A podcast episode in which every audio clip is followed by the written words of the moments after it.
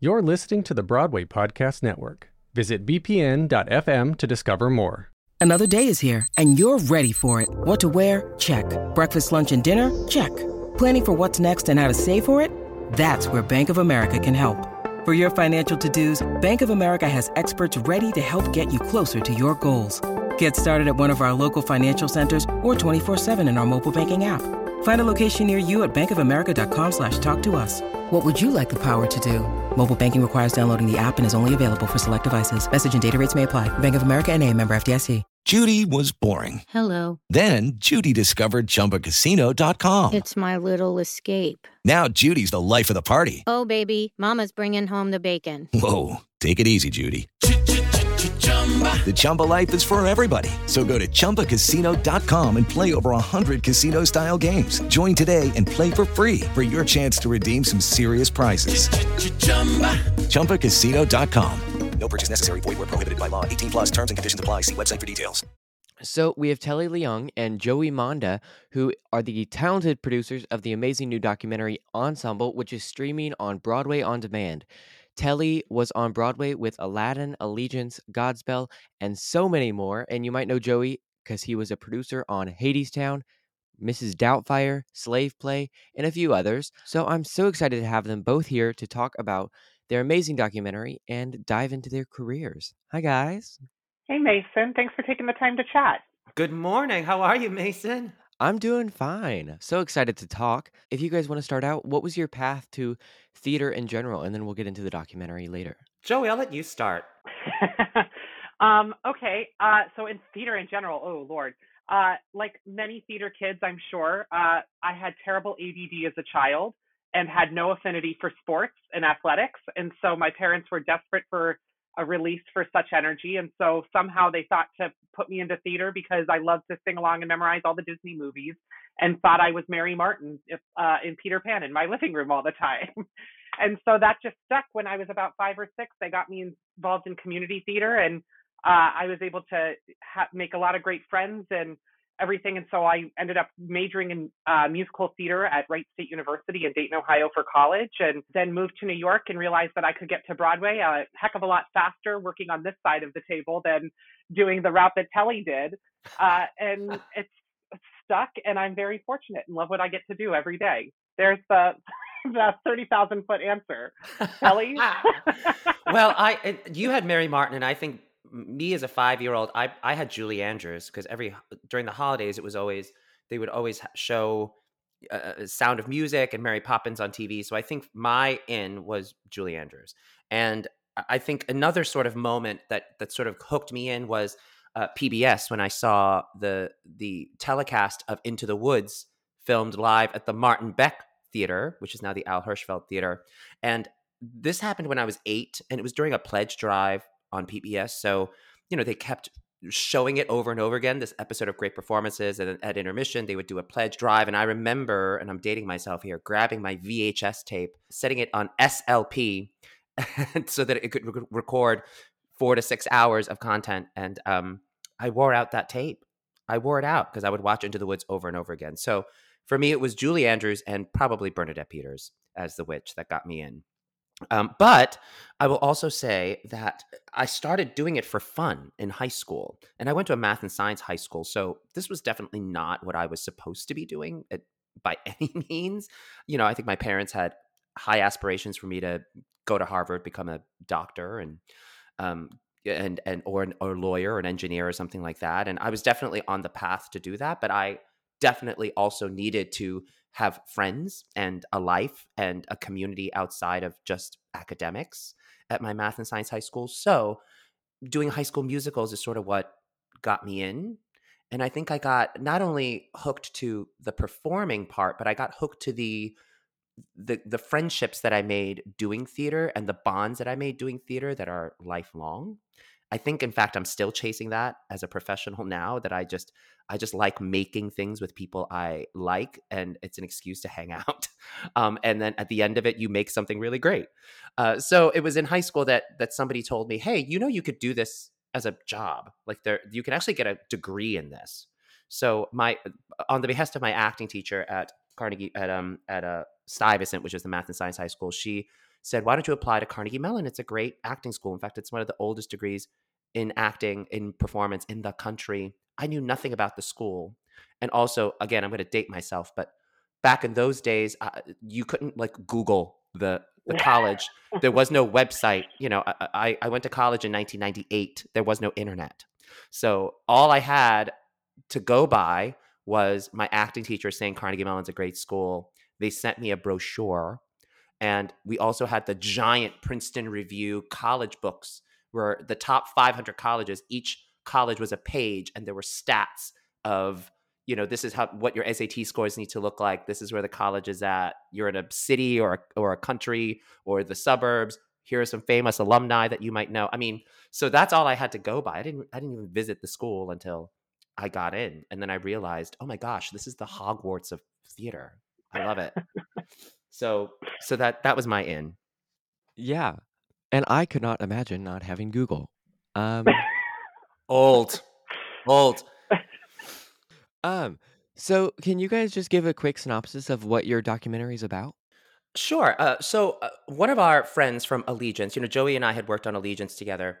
Uh, Aaron Albano, he and his friend Mo Brady, who has a wonderful podcast called The Ensemblist that he's run for many years, that celebrates ensemble members and sort of those unsung heroes who are performers. Uh, that we don't hear about all the time in press releases and Playbill.com and all of that. Uh, they had this idea during the lockdown uh, you know, March of 2020 was an unprecedented time for all artists, for our entire industry. We've never experienced a shutdown like that. Well, in March of 2021, what Aaron and Mo wanted to do was gather 13 ensemble members into a room for a dance class, probably the first time some of these dancers have danced in almost a year, and then gather them for a socially distanced uh, conversation about COVID, about everything we've gone through, about the industry, how the industry has changed. In many ways, they were inspired by a chorus line. Aaron was in the the chorus line revival on Broadway, and they said, "Listen, uh, uh, it's been all, over 50 years since we've had a conversation about the ensemble, what it means to be a dancer, and what it means to be an ensemble member has changed so much." And now keep this in mind. This is March of 2021. This is post George Floyd, everything that happened the summer of 2020. We are still in the middle of a pandemic. We are we are having all of these sort of difficult but necessary conversations about racial and social justice and representation in the theater. And and not only that, there was no there was no Broadway is back date at this time. And in fact, none of our participants at this time in March of 2021 were vaccinated. So there wasn't there, nobody. We had to sit in a socially distant circle. We had to even make sure that we had to even find a place that was willing to even have a masked dance class. So because of this, we said, you know what, we really do need to gather these people together and and sort of capture this moment as a time capsule of what has happened to us not only as an industry and as a community, but what has happened to us as uh, the world, and make sure that we capture this so that future generations to come can learn the lessons that we've learned, sort of sort of see us at our most vulnerable and uncertain, and hopefully get some inspiration and strength and knowledge from that. So that's what you're seeing in ensemble. You're seeing sort of a, a moment in time, a time capsule of and and you know for joey and i as producers we knew that this was a fleeting moment that this was going to be gone. The minute we were going to have vaccines the minute we were broadway was, was going to have a date where we came back there was so there was going to be a movement to get back to quote unquote business as usual and we might not have these conversations again. So for us we we we just said let's get these dancers together. Let's have them dance. Let's get them liquored up a little and have them talk for four to five hours in a dance studio. And then we sent them home and we said, why don't you also do some at home testimonials to say all the things you probably didn't get to say in that circle together? And we just kept the cameras rolling and we had no idea what we were going to get. You know? Yeah. So that was part of it. Part of the fun too was going, I don't know what people are going to say. Are people going to break down crying? Are people going to have very heated discussions about everything that that's happened in our world? Uh, we have no, we had no idea. And but uh, what I do, do think we got is something very authentic. Yeah. Did you have anything to add to that, Joey? No, Telly got it all. It's almost like he and I coordinate our answers on things like this. well, we were so. I mean, uh, and in some ways, we were just so Joey and I, you know, have produced other things together, and we've even produced things in a pandemic together. So we already had experience meeting that challenge. Um, but we felt so passionately. We immediately, the both of us were like, "Oh, we have to do this. we must capture this. And we were united in sort of the reason why. I think it also goes, Telly, to kind of both of us had a commonality in our in, in, the first question of how we got into theater, which was you know captured theater, whether it was Into the Woods or with me for Mary Martin and Peter Pan, and so that was also kind of this moment, and it's also been a passion project of how can we be capturing all of these different elements of theater, whether it's the actual Broadway musical or how the show gets to Broadway, and all of these different uh, steps and parts of the business, so that the little Joeys and the little Tellys, wherever they are in the world, uh, can also have an into this uh, industry and this art form that we all love so much. And also realizing that it's not as glamorous as that it might become on face value, that this idea that it is a business, it's, there's a reason why we call it show business, and doing eight shows a week is really taxing on your body, on your mental health. And those are all of these conversations that we're having both as industries, as artists. And I think that the opportunity to capture this in such a unique, authentic, and vulnerable way uh, was really interesting. Also, just because it was some, it's a, it's a documentary, it's a content that I would have loved growing up, and I think that there's a lot of other people uh, and Broadway lovers that will do the same. I will yeah. also brag on Joey a little bit. During the the most vulnerable and uncertain times of the lockdown, Joey started this wonderful thing on Zoom called a called the a Brain Trust. It was like a Broadway producing brain trust, and not many people know this, but basically Joey gathered young producers together to go. We're at a time where our industry is at this pivotal moment of do we survive, do we not? Is theater dead? And when it comes back, how do we want it to come back?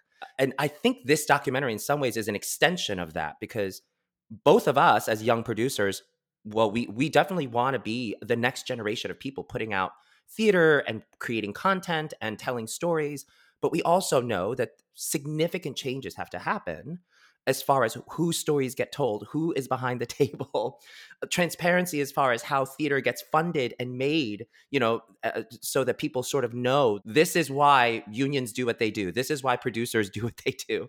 This is, you know, uh, so that we can all sort of be part of that conversation. There's a moment in our documentary where these 13 dancers gather together and they all admit very vulnerably, Do you know what a producer does? We have no idea what a producer does. We have no idea how this works because for all of their careers, what they focused on was the craft, the art, the dancing. They didn't, they weren't focused on the other side of it, which is how the mechanics of the business is run.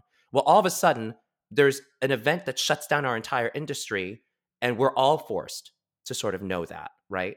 So, in, in some ways, I think Joey and I want ensemble to be a continuation of these great conversations that that he sort of curated on Zoom, part of this brain trust, and have them be conversations that happen now after people watch the documentary that people keep talking about this so that we become better producers for the next generation you know that's the only way joey and i get better as well as theater makers is by hearing from the folks who have to do it right? That's beautiful. It is ryan here and i have a question for you. What do you do when you win like, are you a fist pumper, a woohooer, a hand clapper, a high fiver? I kind of like the high five, but if you want to hone in on those winning moves, check out Chumba Casino. At ChumbaCasino.com, choose from hundreds of social casino style games for your chance to redeem serious cash prizes. There are new game releases weekly, plus free daily bonuses. So don't wait. Start having the most fun ever at ChumbaCasino.com. No purchase necessary. VGW. Void were prohibited by law. See terms and conditions. 18 plus. This podcast is sponsored by Ramp. Are you the decision maker in your company? Consider this. For the first time in decades, there's a better option for a corporate card and spend management platform. Meet Ramp, the only corporate card and spend management system designed to help you spend less money so you can make more. Most corporate credit cards offer points as incentives, but those points amount to less than their worth in real cash value. Ramp's business cards offer you cash back, real money in your pocket. Plus, you control who spends what with each vendor. And Ramp software collects and verifies receipts automatically, which means you'll stop wasteful spending and close your books in hours instead of days. Businesses that use Ramp add up to 5% to their bottom line the first year. If you're a decision maker, adding Ramp could be one of the best decisions you've ever made. And now get $250 when you join Ramp for free. Just go to ramp.com slash easy. Ramp.com slash easy. R-A-M-P.com slash easy. Cards issued by Sutton Bank and Celtic Bank members of DIC terms and conditions apply. So answering the big question, what is the job of, of a producer from your perspective? Ooh. I'll let Joey go first. I'll let Joey go first because I, you know, jo- Joey wears a producer hat more more often than I do. Um, being a producer is uh, filling any void in the job pipeline that somebody else isn't hired to do, is essentially what being a producer is. So it's everything from having the idea of what story you want to tell, finding the right people to tell that story, raising the money, and creating the room and the environment for that story to be told and thrive, and then all of the work to make sure that there are people to hear and receive that story. Because at the end of the day, you can create the most beautiful and best art possible, but what's it really doing if nobody's there to see it? And so I think at the most basic level of being a producer, it's finding stories, it's creating an environment for them to thrive and to be told in their most interesting and exciting ways, and then finding and eliciting the audiences to see and engage with that story. I will piggyback on everything Joey just said, and I agree with all of it. And I will also say that because of that, because that is what a producer does, that anybody can be a producer. Anybody with the desire to tell a story and anybody with sort of the passion to do it is a producer. I, I will be the first to admit I am I usually wear an actor hat. And there's many things about producing that I don't know. And part of what I have to do as a young producer is call my friend Joey, who does this all the time, and go, wait, I have a question about this. I don't know how to do this. I want to do this. This is my idea of how to do this. But, it's really anybody can be a producer. You don't, all you have to do is ask about the things you don't know. And I and and really I think a producer is somebody who bring it really brings people together at the end of the day. You know, a, a producer is the one that goes, "Hey, this is there's this great idea. We need help in this department. I know a great, you know, lighting designer that would be perfect for this. I know a great director that would be really great for this, and that director is connected to other designers and other artists. You know who needs to you, you know who needs to be the lead actor in this? This person. This particular casting director has a great eye for the kind of story that we're trying to tell. Let's bring that person on board. And eventually, it, it's it's really it's really the person that that sort of builds the room, whether it be a f- actual physical room or a virtual room these days, um, to make art happen. Yeah. And I think that's one of the unique things about ensemble is in coming out of COVID, one of the evolutions of people in our business, regardless of if they're actors or designers or stagehands or producers, is the necessity for all of us to start wearing different hats and being multi hyphenates and starting to tell our stories in different ways. And so, in the same way that Aaron and Mo you know, who came from different backgrounds. Mo also used to be a performer as well. And, you know, they came up with this idea and they brought on, they brought Telly and I on to help produce this. And then in the same way, our brilliant director, Pierre, who has shot, he is our director of photography. He shot, edited all of this and directed it. Um, he's also a performer in Aladdin. And I think it speaks to as the industry and musical theater moves forward, all of us have to start being open to telling uh, to wearing different hats and looking at theater and looking at what we do from all of these different perspectives and lenses because that's only going to create uh, a more holistic and exciting industry and art is that if we all know how to do this from different ways and have different perspectives that we bring to the table.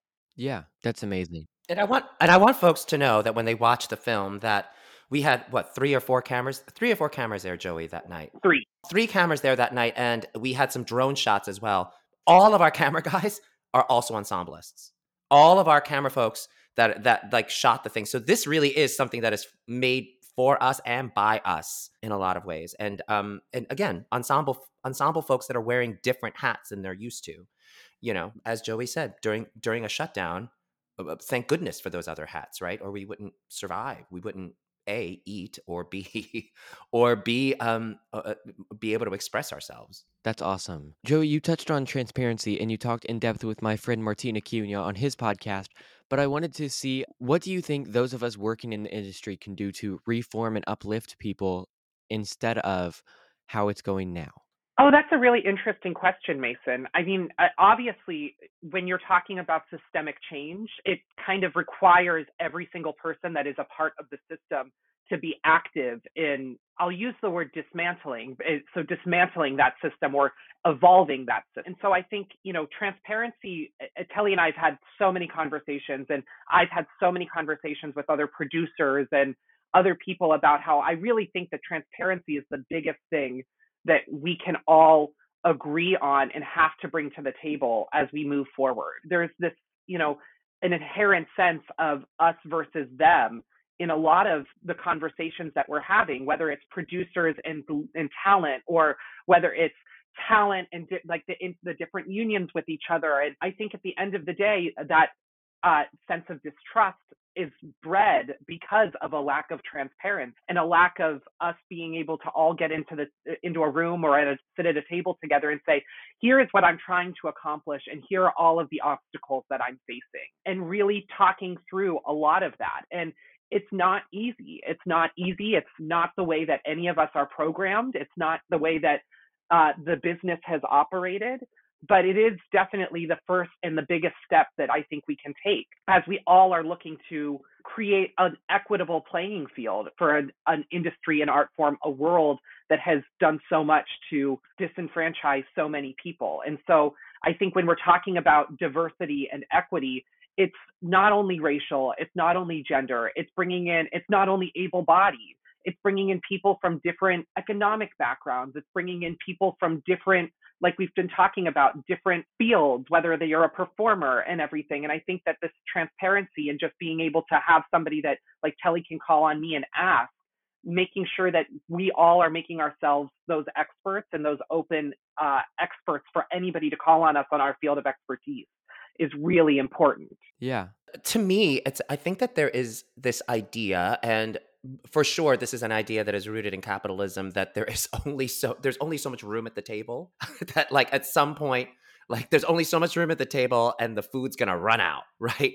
And like i have to say in the world of theater uh, and and as far as uh, as far as making art and telling stories there there it's in the supply of stories and who can be a producer and who should be telling i think that that's infinite. I think there's room at the table for everyone, right? Like, not every show is going to be a Broadway show, not every show is going to be a, a, commercial show, but for sure, we have to make we we should make an effort to make sure that artistically everybody gets a seat at that table, right? And that um and, and to me, I think that's the idea of that moving forward is is necessary as we sort of think about what representation looks like, not just on stage, because I feel like we've sort of been doing that. There's a movement to get diversity on the stage, what we can see. Uh, uh that, but I think now it's important to go, okay, but how does this organization run? right? Who are the people on the design team? And also understand that like the more people at the table actually it's not that there's less to be had for everyone. It's actually it actually makes the meal better. Yeah. It's like, you know, when you sit at a dinner table and everybody's from the same background, everybody's the same age, everybody's the same everything, everybody does the same job. It's a pretty boring conversation. You bring somebody into that dinner table who has a completely different perspective than you, you probably leave that dinner learning something and uh, about yourself, about that person, about the world. And isn't that really what theater should do? That we should all gather and leave knowing something different about ourselves and the world, right? So I say, I don't know, bring bring bring somebody you you've never met before to dinner. I guess would be the analogy. And I think also, you know, I want to shout out because there are a lot of people that are having these conversations. There are a lot of groups and a lot of amazing producers that are looking at how to um, pull, you know, get rid of the opaqueness around producing. And so, like, there's these groups called Theater Producers of Color. There's uh, the group called the Industry Standard Group um, there's a whole bunch of different organizations that I would really encourage anybody who's just interested in learning more about producing that can take these like um, there, there's also a group of women that uh, a group called the business of broadway that also like these are just 101 conversations and like introductions so that everybody can have a better sense of understanding and we can really pull apart what is a being a producer and how can more people do it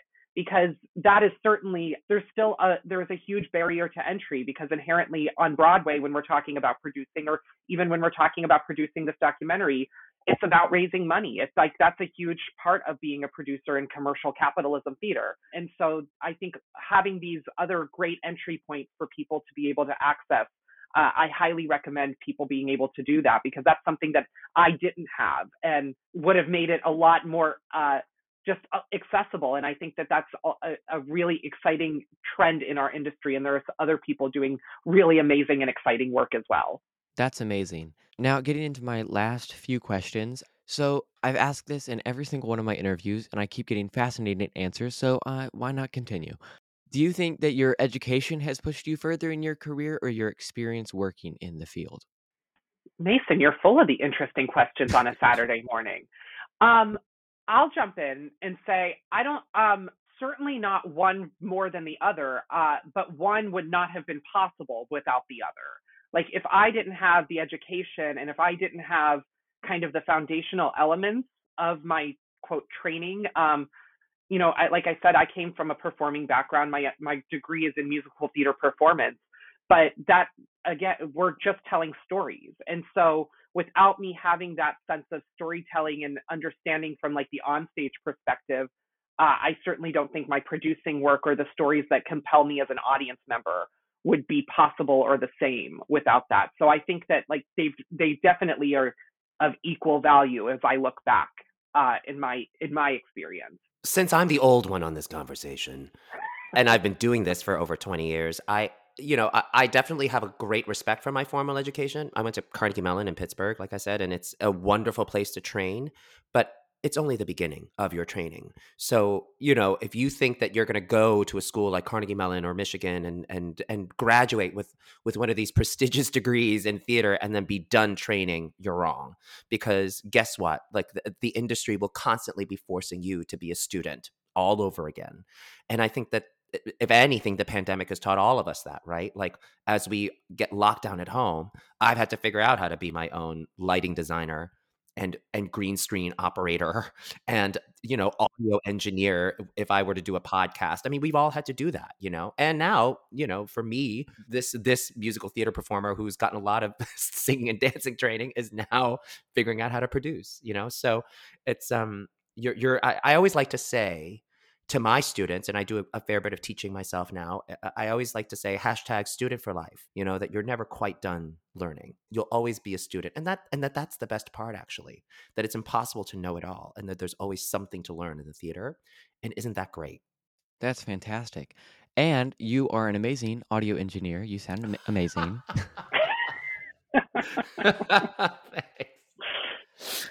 um well, do you guys have any tips for those wanting to get into the industry that you haven't already mentioned of either being a performer or being a producer or anything? Since we also have a multi hyphenate um, sound engineer, lighting designer, green screen operator. um, I'll start and I'll say this that uh, doing ensemble has been such a rewarding experience because it it has given Joey and I an opportunity to learn from a group of people that we I think we knew on one level, right? Here's the thing with Broadway ensemble members, they are amazing. Amazing. What they are able to do with their voices, with their bodies, we marvel at that. And they make it look easy eight times a week. Well, guess what? You get them in a room and you give them a platform and an opportunity to speak about their lives, their industry, the things that they've had to give up in order to do that. And you learn so much about them as artists, as crafts people, and as human beings as citizens of the world what's important to them. So i to me i would say if you have the means to do so and if you have the passion to do so make sure you are lifting those stories we haven't heard yet. It will be not only rewarding for the person that gets to tell it it'll be rewarding for the people who get to listen and it'll be rewarding for people like joey and i to be able to go here we're pa- we're giving you this platform we're passing the mic to you. Please tell us your story because we want to learn from you yeah, that's beautiful. Joey, did you have anything? Um, I think to just piggyback on what Telly said, it's also making sure that you're exposing yourself and that you as a uh, as a person are doing the work to take in as much as many different types of stories as possible whether that's making sure you're reading books from a variety of authors you're seeing plays and musicals and doing the actual analysis on yourself as an audience member if, if creating theater or do and telling these stories is what you want to do as your livelihood and for your living really being analytical about it. And what are those stories what what moves you? What is interesting and exciting about those stories and those themes for you? And then having a sense of yes and how can i tell more? How can i really create the opportunity for more people to hear the types of stories and the types of theater that really excite me. Yeah. Well, that's amazing. I'm so excited to see the documentary. And by the time this episode is out, um, I think it will be out because it comes out the 11th, correct? Yeah. Yeah, Friday, March 11th on Broadway on Demand. Yes. Um, So I'm so excited to see that. And thank you guys so much for being here. Thanks, Mason. This was great. Thanks for having us, Mason. Hey, it's Leslie Odom Jr. here on the Broadway Podcast Network to tell you about the Rise Theater Directory, a program of Maestra Music. Rise is a national online resource designed to connect and empower backstage and administrative and creative theater professionals from underrepresented backgrounds. If you work or aspire to work in the theater community, this can help you find your next project. And if you hire theater professionals, search the Rise Theater Directory to find your next team. Create your profile now and get more information by visiting risetheater.org. That's theater with an R E R I S E T H E A T R E dot org because only together we rise. Judy was boring. Hello. Then Judy discovered ChumbaCasino.com. It's my little escape. Now Judy's the life of the party. Oh, baby, Mama's bringing home the bacon. Whoa, take it easy, Judy. The Chumba life is for everybody. So go to ChumbaCasino.com and play over 100 casino style games. Join today and play for free for your chance to redeem some serious prizes. chumba ChumbaCasino.com. No purchase necessary. Void where prohibited by law. 18 plus terms and conditions apply. See website for details.